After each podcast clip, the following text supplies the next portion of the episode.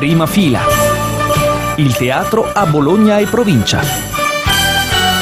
A cura di bolognateatro.it. Prima fila. Calendario degli spettacoli. Ben ritrovati da Carlo Magistretti. Al Teatro Duse dal 10 al 12 dicembre Così parlò Bellavista dal film e dal romanzo di Luciano De Crescenzo con Geppi Gleiesis e Marisa Laurito. La regia e l'adattamento sono di Geppi Gleiesis. Al Teatro Odeon dal 10 al 12 dicembre Gli innamorati di Carlo Goldoni con Davide Lorenzo Palla, regia di Riccardo Mallus, produzione Teatro Carcano. Al Teatro ITC di San Lazzaro dall'8 al 12 dicembre La luce intorno di Nicola Bonazzi con Michaela Casalboni, creazioni sceniche di Giovanni Dispenza, compagnia Teatro dell'Argine. Al Teatro Europa Auditorium dal 10 al 12 dicembre la Divina Commedia Opera Musical da Dante Alighieri, musiche di Marco Frisina, regia di Andrea Ortis.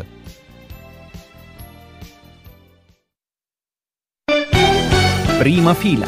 Magazine. Teatro Europa Auditorium, uno spettacolo che mi incuriosisce, incuriosisce, tantissimo. Lo dico subito scoprendo le carte. Io adoro la Divina Commedia. Sarà vintage, non so, sarà una cosa da secchioni. Ma io ho scoperto la Divina Commedia dopo le superiori, eh, perché alle superiori naturalmente quando ti obbligano a studiarla, insomma, fai un po' fatica, sì, la apprezzi, ma fino a un certo punto. E poi quando sono diventato più grande ho deciso di rileggermela tutta ed è meravigliosa. Allora c'è uno spettacolo che si intitola La Divina Commedia Opera Musical. Come è nato questo progetto?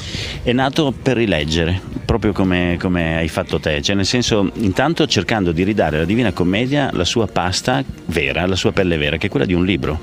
Ora per fare questo bisogna fare un processo complicato, non è quello di accostarsi a un libro che reputiamo difficile da capire, no, il processo è cercare di fare, e ho cercato di farlo assieme al mio team creativo, un reset intellettuale. Eh, cos'è un reset intellettuale? Cioè 700 anni di parafrasi, di illustrazioni, se diciamo la parola inferno abbiamo Gustave Doré, abbiamo il rosso, no? Invece ho cercato di ridare a questo libro ciò che è, cioè la possibilità fertile di ogni lettore che di fronte a un libro inizia a immaginarsi il proprio mondo fantasy, il proprio ultramondo o submondo, come insegna Dante. Quindi distaccandomi in parte eh, dalla didascalica visione o da altri filtri artistici che in tutti questi secoli ci sono stati e lasciando un po' più di libertà, non al rispetto testuale che c'è, ma quanto alla messa in scena di questi tre mondi, perché poi sono tre. Uno, l'inferno, che è dolore per sempre, l'altro che è il paradiso che è bene per sempre, l'unico che è temporale, che ha uno scorrimento, è il purgatorio che è questo, questo regno di mezzo eh, insomma, che permette insomma, l'accesso poi al paradiso.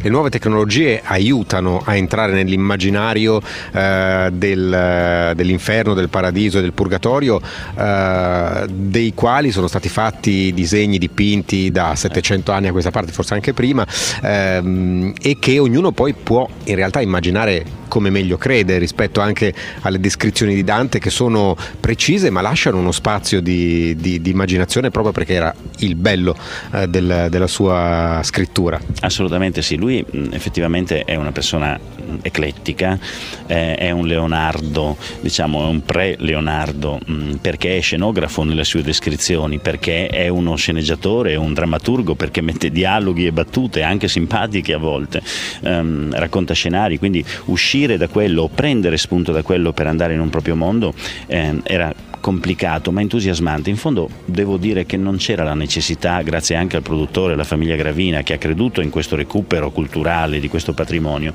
non c'era il desiderio, come nemmeno in me, di arrivare a un prodotto confezionato, cioè a, una, sì, a un'orchestrazione pronta, a un cofanetto. No, questo è un lavoro in viaggio, come lo è la Divina Commedia. E se penso che Dante ha fatto viaggiare, sta facendo viaggiare tutti, però senza muoversi di un millimetro, questo è straordinario. Nel farlo però era importante, è importante che io sono un uomo di teatro um, e quindi sono molto attento a utilizzare le tecnologie come le animazioni videomapping in 3D qui molto presenti ma nel rispetto dell'attore cioè non costruisco e non ho voluto costruire un film perché il film non si vede a teatro, si vede al cinema, ma è un altro linguaggio. Qui c'è la presenza degli attori che nell'unico tempo possibile del teatro, che è il presente, si relazionano al pubblico. Quindi le, ehm, per rispondere alle animazioni e il videomapping 3D, questa enorme tecnologia è ad utilizzo dell'attore e da utilizzo della storia, è uno in maniera equilibrata degli elementi di scrittura. Allora, nel ricordare che mh, molti cittadini di Bologna e provincia forse non sanno che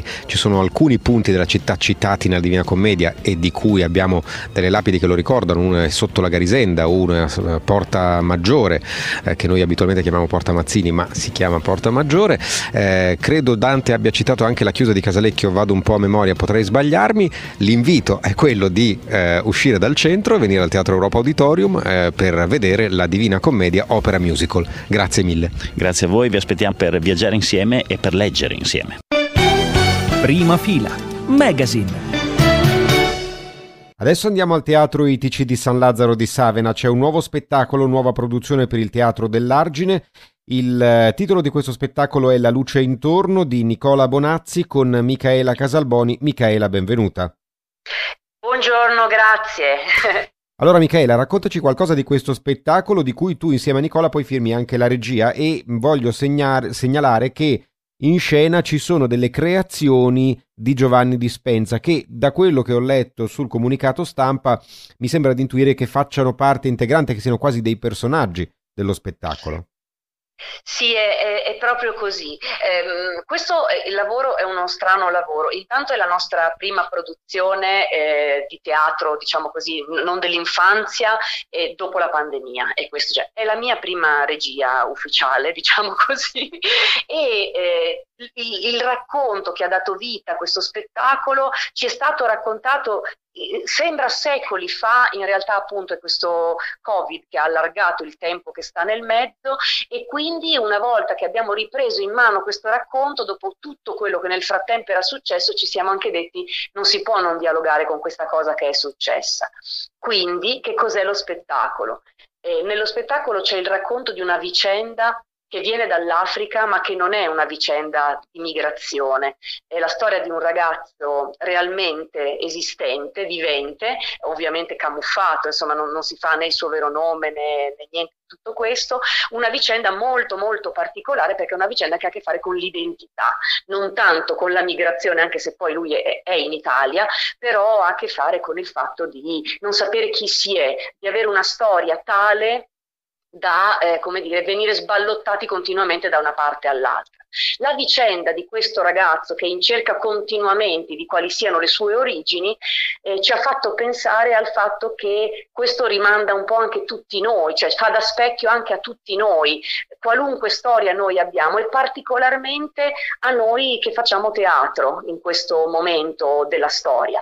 Chi fa teatro da sempre si è sentito un po', come dire, alieno, ecco, non voglio dire straniero né voglio ovviamente paragonare la nostra vicenda alla vicenda di chi eh, soffre anche particolarmente in storia di, di migrazione, però certamente il fatto di fare un mestiere che non tutti considerano un mestiere, di vivere una vita che non per tutti è chiaro capire che cosa si faccia esattamente, ci getta spesso e volentieri un po' nello sconforto e anche un po' nell'abbandono. No? L'abbiamo visto durante il lockdown come di tutto si parlasse, di tutte le categorie di lavoratori si parlasse, tranne quasi, non solo, ma quasi i lavoratori dello spettacolo. E quindi ecco, la vicenda di eh, Secu, questo è il nome di fantasia che abbiamo attribuito al nostro protagonista, viene messa in parallelo con la vicenda mia, di Micaela in quanto attrice, anche di Micaela in quanto donna che racconta anche un po' di sé e dello grande sballottamento che questo um,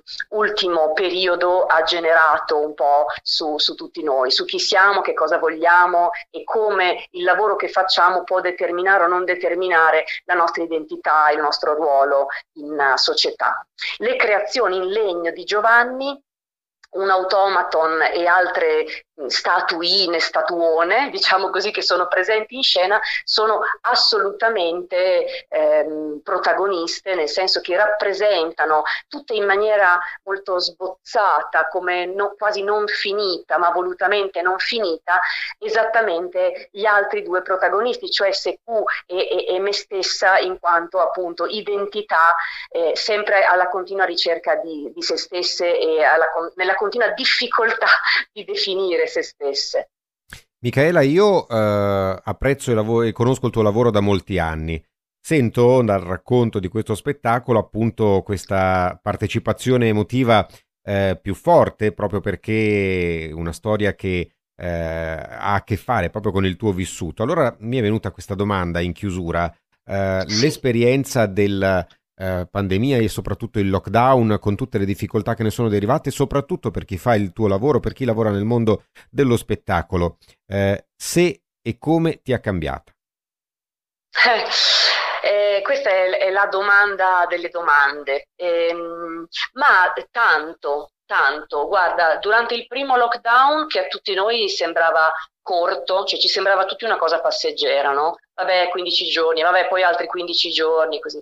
E, ehm, invece poi è diventata una cosa che tuttora perdura ehm, e, e, e i segni che lascia e che ha lasciato sono grandi io credo in tutto, cioè io non riconosco più nessuno, cioè tutte le persone che conosco sono segnate da questo e sono segnata anche io, nel senso che già prima la lotta con questo mestiere che noi facciamo, che ti devi conquistare giorno per giorno, perché appunto no, se non sei, che ne so, ricco di famiglia o il nome televisivo che è, il nostro diventa un lavoro eh, che è molto difficile anche spiegare agli altri che lavoro facciamo, non solo quello dell'attore.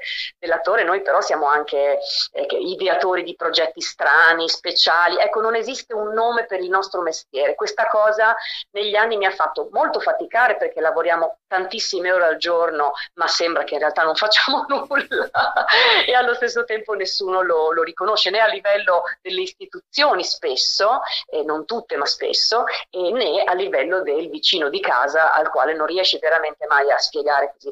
Io ti ringrazio, tu hai detto io seguo il vostro lavoro, il mio lavoro e, e ti ringrazio perché il lavoro che tu fai è anche quello di provare a raccontare fuori le cose più classiche, lo spettacolo da palco con un attore, eh, ma anche le cose più particolari che si fanno, che rappresentano mm, in un certo senso anche il modo con cui il teatro può dialogare con tutti. E per esempio una storia come quella di Secu che cadrebbe nel calderone delle tante storie di migrazione è invece una storia pazzesca perché ha dei rivolgimenti, dei colpi di scena fenomenali, sembra una storia da, da, da Edipo, cioè veramente una storia mitologica. Eh, ecco, in questo modo invece può ottenere la sua luce intorno per l'appunto.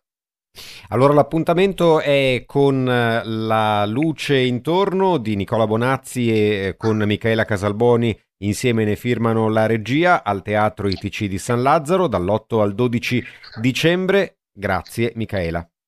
Grazie a te, grazie a quelli che ci ascoltano.